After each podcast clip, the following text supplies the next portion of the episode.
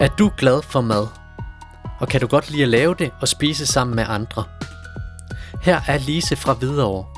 Hun er med i madfællesskabet, og her laver man mad, man deler erfaringer, og man spiser sammen.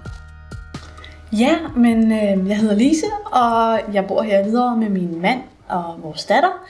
Og ved siden af, når jeg ikke bor her i så er jeg i gang med at prøve at starte min egen virksomhed op, øh, eller afklare, om, om den har gang på jord. Og ja, det er jo sådan ligesom min hverdag.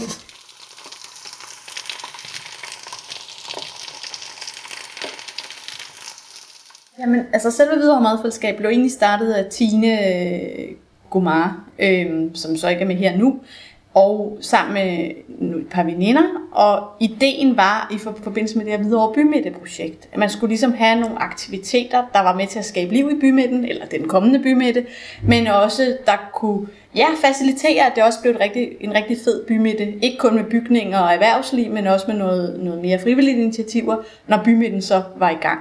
Og der var ligesom en invit- åben invitation for kommunen om, at man kunne lave midlertidige eller kreative forskellige slags aktiviteter. Den blev så grebet. Og jeg tænker lige, fordi det er ikke alle, der ved, hvad, bymidten er for noget. Nej, og det er jo... Men så, kan du fortælle lidt om, hvad ja, bymidten altså, er? det er jo så øh, Hvidovre Kommune, der har en ambition om at fortætte byen ved biblioteket og rådhuset. Det er sådan, at i Hvidovres gamle bymidte blev sådan set ødelagt af en motorvej. Øh, det er jo efter en del år siden, det er lang, lang tid før jeg kom til verden. Men, men så simpelthen lave ny bymidte der, hvor i forvejen man har rådhus og bibliotek. Så der dels kommer mere erhvervsliv, men også at der kommer noget øh, kultur omkring Risbjerggård. Ja. Og det er jo så et ongoing projekt. Jeg mener, næste step bliver der taget initiativ til her i juni. Der er nogle konkurrencer, der bliver afgjort. Ja. Og det er nemlig også det der med, at Hvidovre er bare så langt, så Ja, langt, så ja. og hvilke tanker ligger der bag med fællesskabet? Der, er der nogle værdier? Ja, og der, der er nogle meget grundlæggende værdier. Altså dels så Tine, som, som har fået ideen, hun øh, går meget op i bæredygtighed, eller det kan jeg sådan set tilslutte mig, men det her med, at vi bruger vores ressourcer i verden og vores klode på en måde, så der også er til næste generation.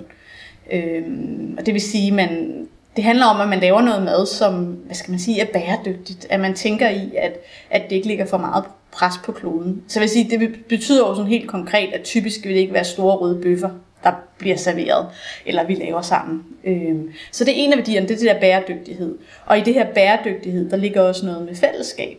Det her at være fælles om noget, og have nogle fællesskaber. Øh, der er jo mange forskellige fællesskaber også i en by som videre, men det her med at have nogle fællesskaber, som forhåbentlig fungerer mere åbent, så der er plads til flere forskellige slags mennesker, og man kan få lov at komme ind og bidrage lige meget, hvem man er. Altså det er sådan, det er sådan nogle af, af visionerne bag, eller tankerne bag. Øhm, og så det der med, at man mødes lokalt. Øh, så, det, så det er sådan de værdier, der egentlig ligger i det. Og så er det selvfølgelig også noget med, at man på en eller anden måde kan lave noget sund mad. Ikke at det behøver at være sådan sund, sund mad, men det der med, at man også mødes som et, et godt måltid mad, der smager godt. Øh, mm. Mm.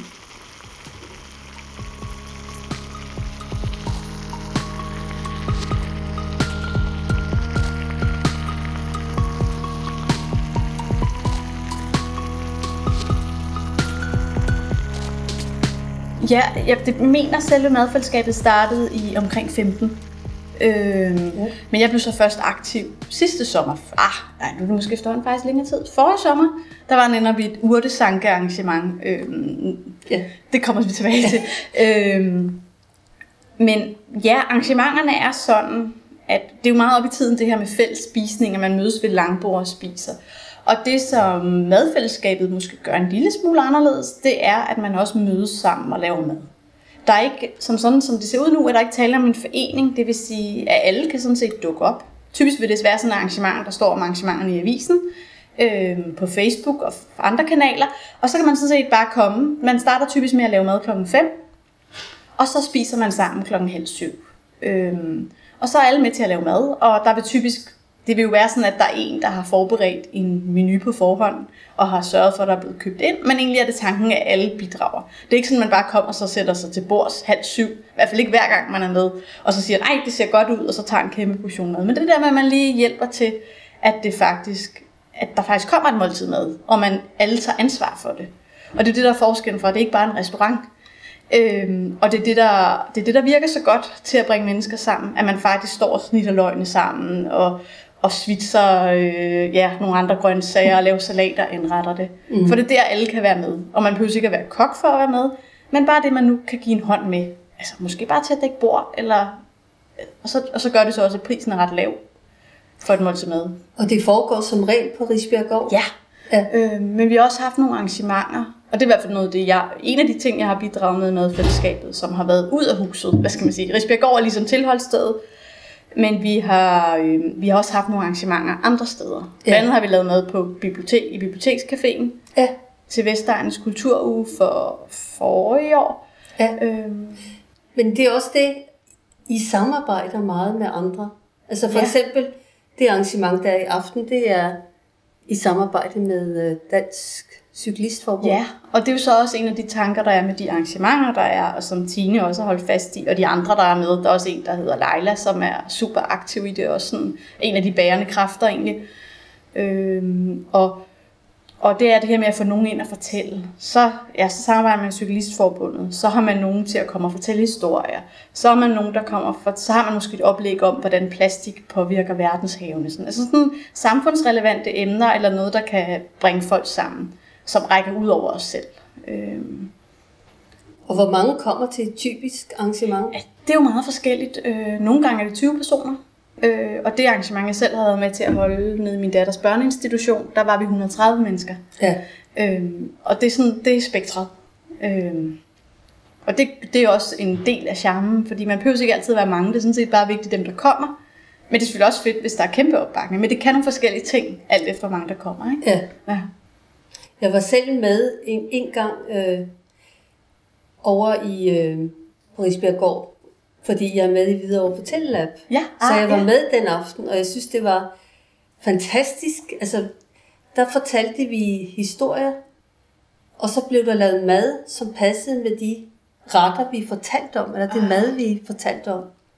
Og det var altså på et eller andet måde meget magisk. Ja.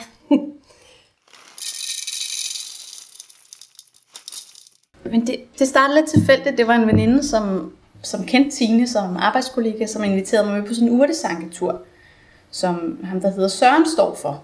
Hvor vi simpelthen var ude ved øh, Kystærparken, ude ved stranden, og, og samle, og samle vilde urter, som vi så tilberedte et par dage efter. Nu kan jeg ikke engang huske det. Det, det er vel halvandet år siden, eller noget i den stil. Og, og jeg, har sådan, jeg, har, jeg er meget inspireret af de her slags fællesskaber, som ikke nødvendigvis er en forening. Øh, hvor det er lidt løst. Jeg kom rigtig meget i en byhave på Amager, øh, Prags have, eller på Prags Boulevard for en del år siden efterhånden. Og der synes jeg bare, det var sådan fantastisk, det der med, at man kunne dumpe ind og være med til at lave mad. Og, og der opstod bare en god stemning, hvor man kunne få lov at være der, som den man nu lige var. Øhm, og det har sådan været, har let lidt efter den slags fællesskaber sidenhen. Og så derfor blev jeg ret forelsket i sådan tanken om videre madfællesskab. Øhm, fordi jeg synes, det netop kan noget det der, med at man mødes, som man nu er.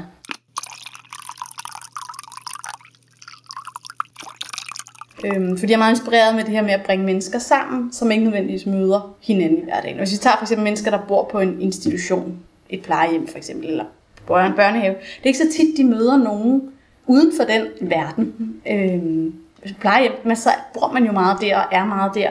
Så synes det er spændende at bringe noget liv ind på et plejehjem, eller at give ældre mennesker på plejehjem nogle oplevelser, der ligesom er lidt uden for det hus, de kommer i.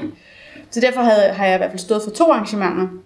Dels et med en åben fællesspisning på selve plejecentret, og så et i min bør- datters børneinstitution, der ligger lige ved siden af et plejehjem, hvor plejehjemmet så kom over i, i børneinstitutionen. Og det lyder rigtig godt. Ja, ja. Og det kan jo også noget med at bringe, altså, det er jo ikke fordi træer vokser ind i himlen, men det der med at, at bringe mennesker sammen omkring det at lave mad. Og for de, i hvert fald de to gange, det har været arrangementet, har det været en fantastisk oplevelse for, for de ældre på plejehjemmet, fordi de har fået nogle grøntsager i hænderne og har været, fået lov til at være med til at lave mad. Og så har der jo været noget liv omkring den, fordi der har været børn og sådan. Øh, det, det, det har været ret gode oplevelser. Ja.